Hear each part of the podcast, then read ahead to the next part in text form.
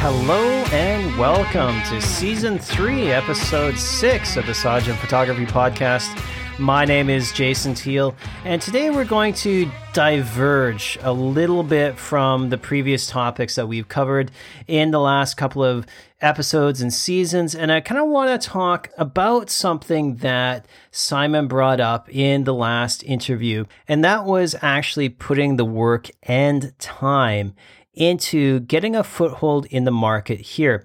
And that's something that even myself I've struggled with over time simply trying to get further ahead and getting frustrated because I'm not making the gains that I think I should be. I want to kind of go over that because recently I've been getting a few television spots here and there. And I've heard a couple of people murmur about, oh, it's because you're a foreigner or something like that.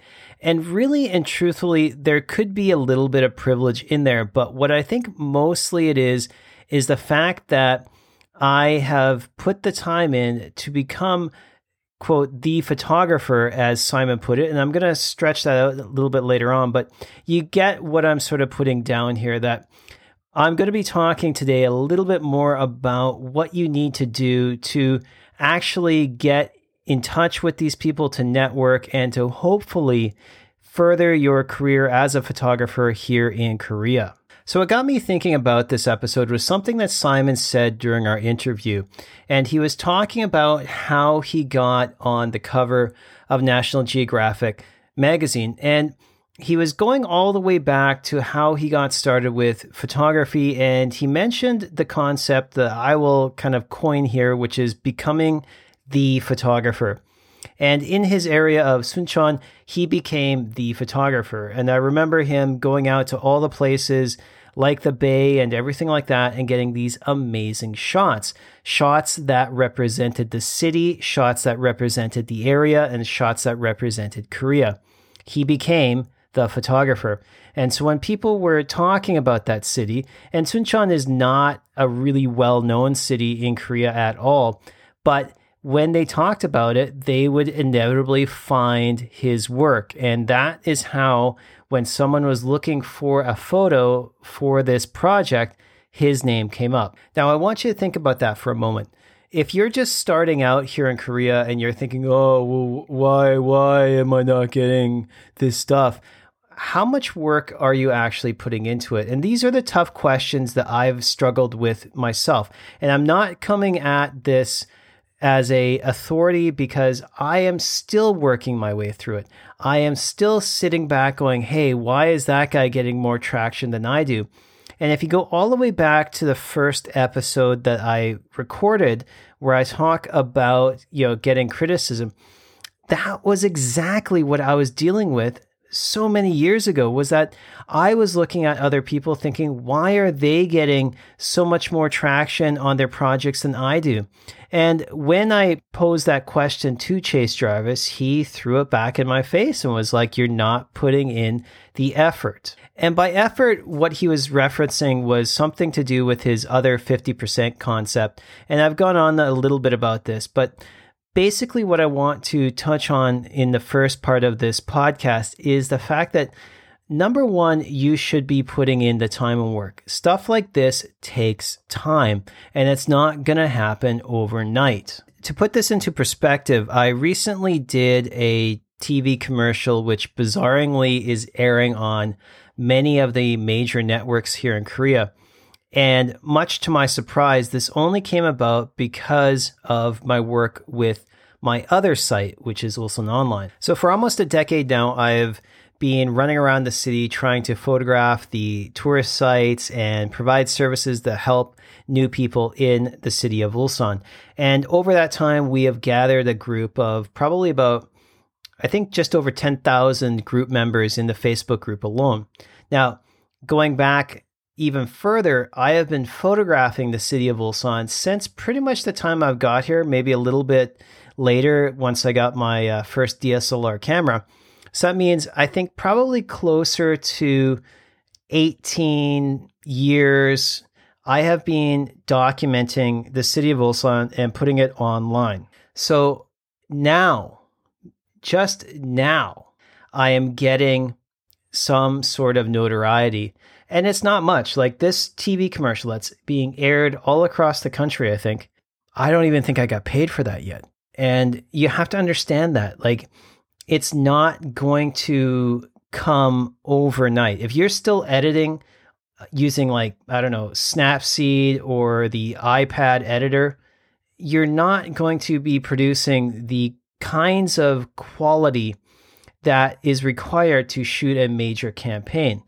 Okay. So going back to this thing of like, well, you know, how come you're getting it's because for the past almost two decades, I have been grinding out and getting, you know, major projects sometimes, but not every day. And I think that I want to really drive that home that I am not alone in this. A lot of the photographers that I have talked to, you know, some have been quite successful, but others have been grinding their gears, trying to get that foothold, trying to carve a way into a market that is predominantly Korean. Again, you know, yeah, sometimes you hit it lucky and because you're a foreigner, people may like you, but other times it works against you. They don't want to deal with you. That comes into play here. So it's a hard nut to crack sometimes.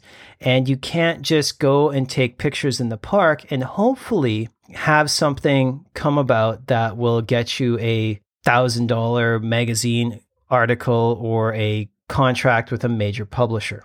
So, getting into this, sort of the second point, I want to bring up the fact that most of the people that I have interviewed on this podcast and many that I consider friends have been putting a lot of time into sort of building these networks and their sites and their body of work that gets them the attention from companies either outside of Korea looking for something in Korea or in Korea looking for something a little different.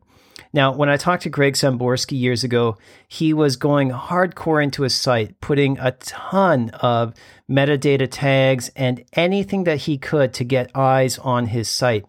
And if you look at the work of Roy Cruz or Dylan Goldby, you'll see the same thing. It'll pop up in the search results. If you type in Seoul photographer, guaranteed one of those guys will come up within the first three results. And they want that. They're not just doing this by chance. They're not just throwing out a website and standing with their arms above it going, I have built this, they will come. It takes work. And this is something that I, again, have struggled with because I'm one of those guys that I put out the website and I say, okay, it's going to happen.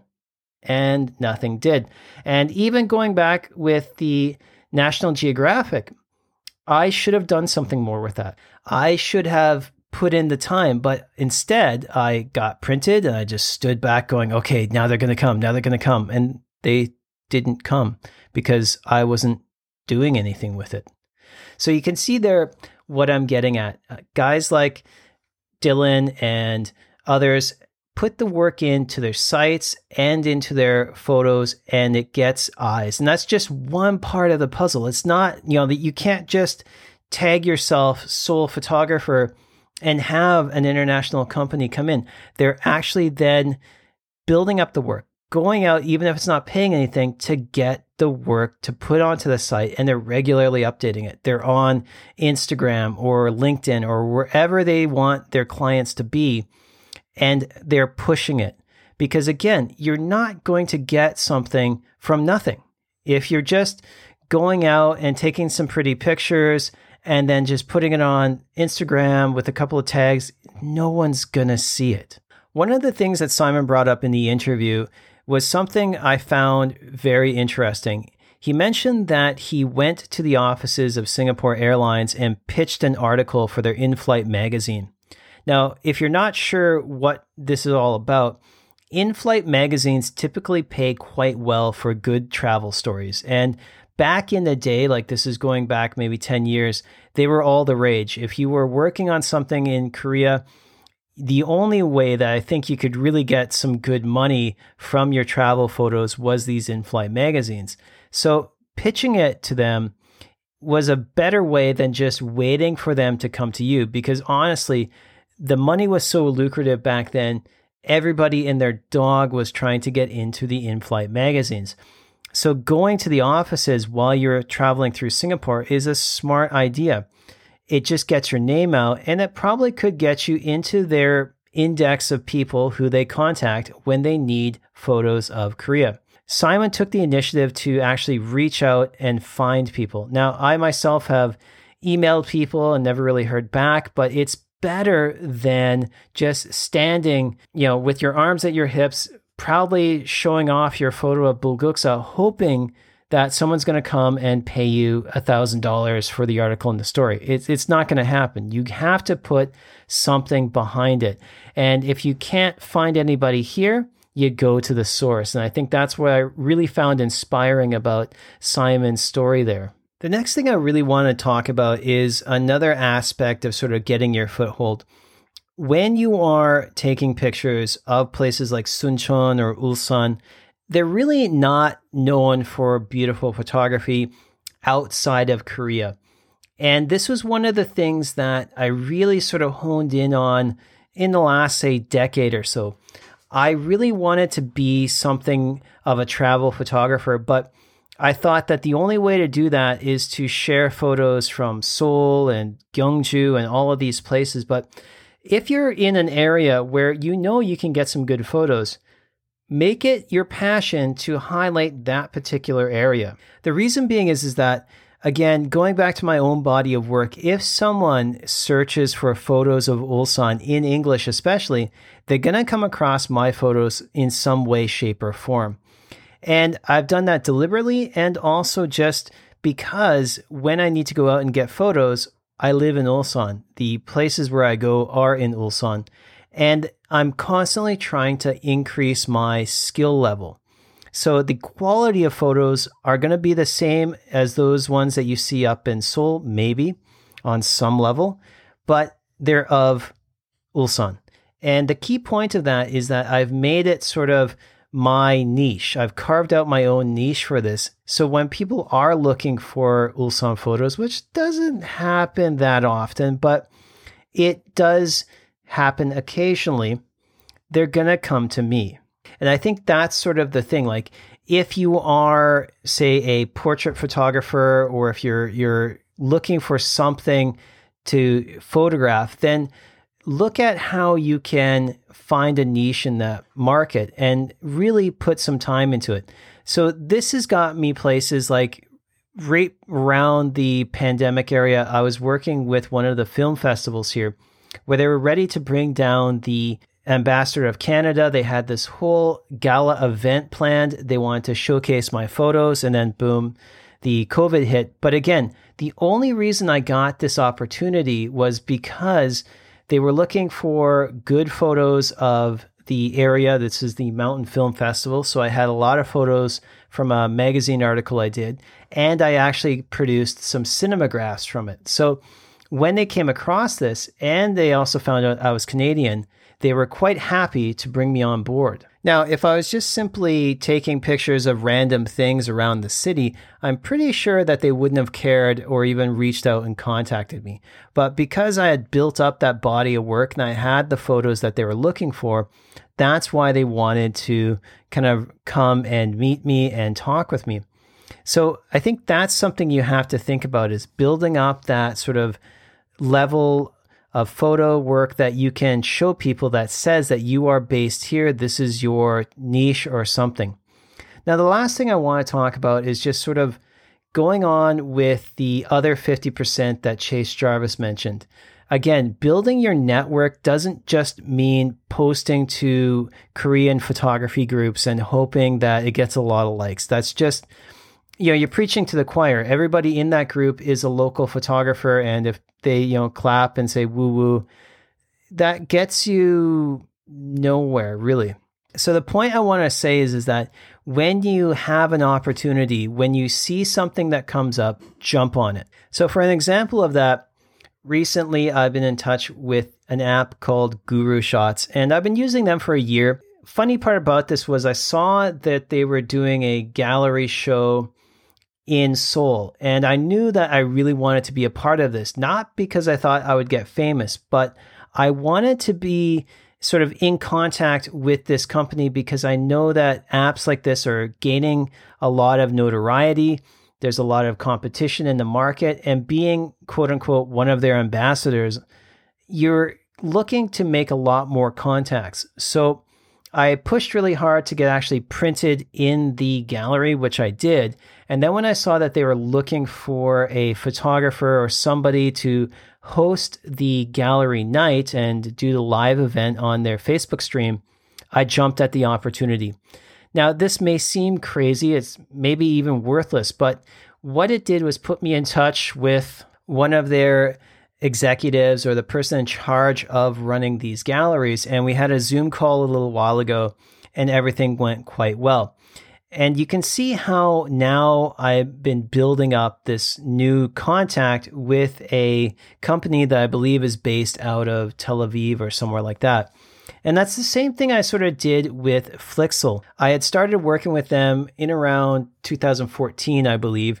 And I built up this relationship with the people who were in the company. It took many years to actually build up a working relationship with this company until the time that they needed somebody in Korea to work with them on a project for the Olympics.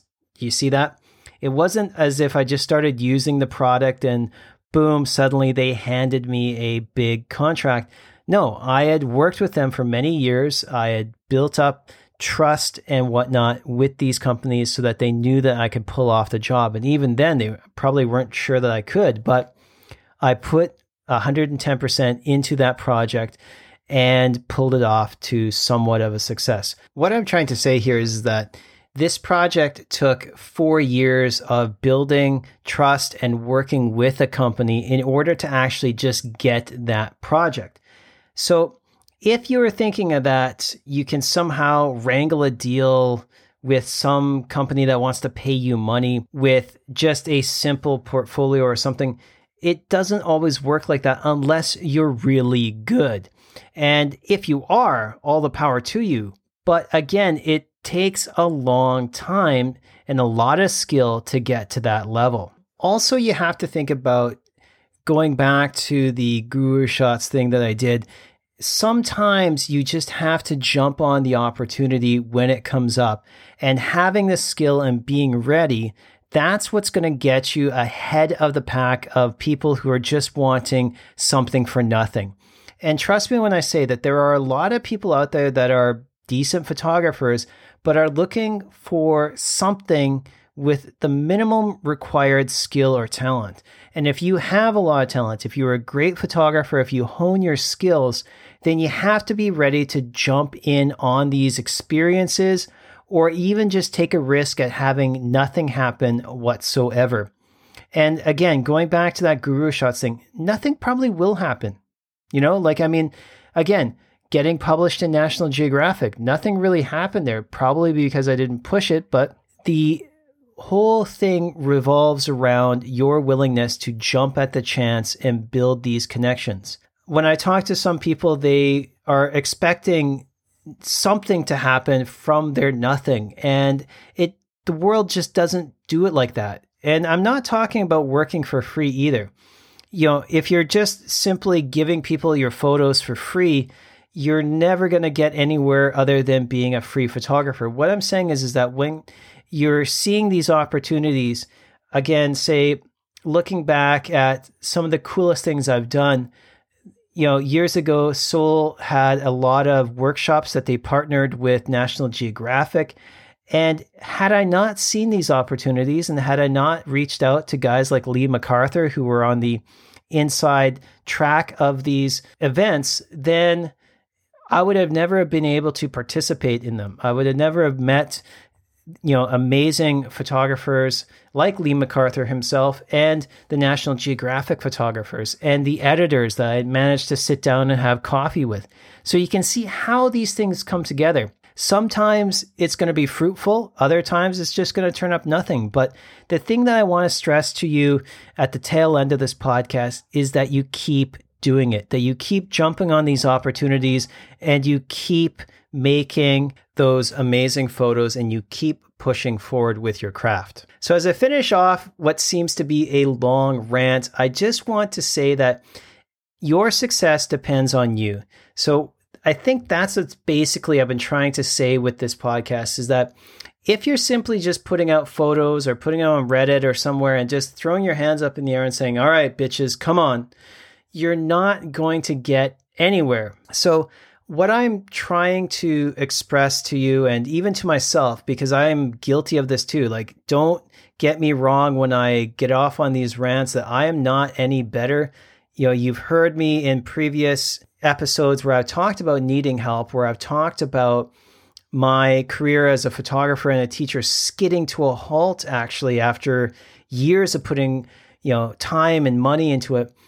I am just the same as you, but what I'm trying to sort of glean from all of this stuff is just ways that we can help each other. And the number one thing is is that we have to take initiative, we have to take risk and jump ahead with opportunities that basically enable a win-win situation. So you know you don't want to be giving your photos away. You want to be building relationships from companies and events and people that can actually help you in return. And that goes the same with if you're helping people get events or photo jobs make sure that they help you in return. If you're just simply recommending people and they're just sucking it up maybe not do that. I don't know. But again you have to take the initiative. So when you see an event coming up that you think you're skilled for, do it. Make the networks. Go out and meet people. Zoom it because, you know, COVID is a thing now. So go out and email people, write articles, take pictures, use your portfolio and help the community. Become the photographer in your community and you will be recognized not now, maybe later but you have to build up that body of work. So, with that being said, thank you for listening to me rant on about all of this, and I'll talk to you again next week.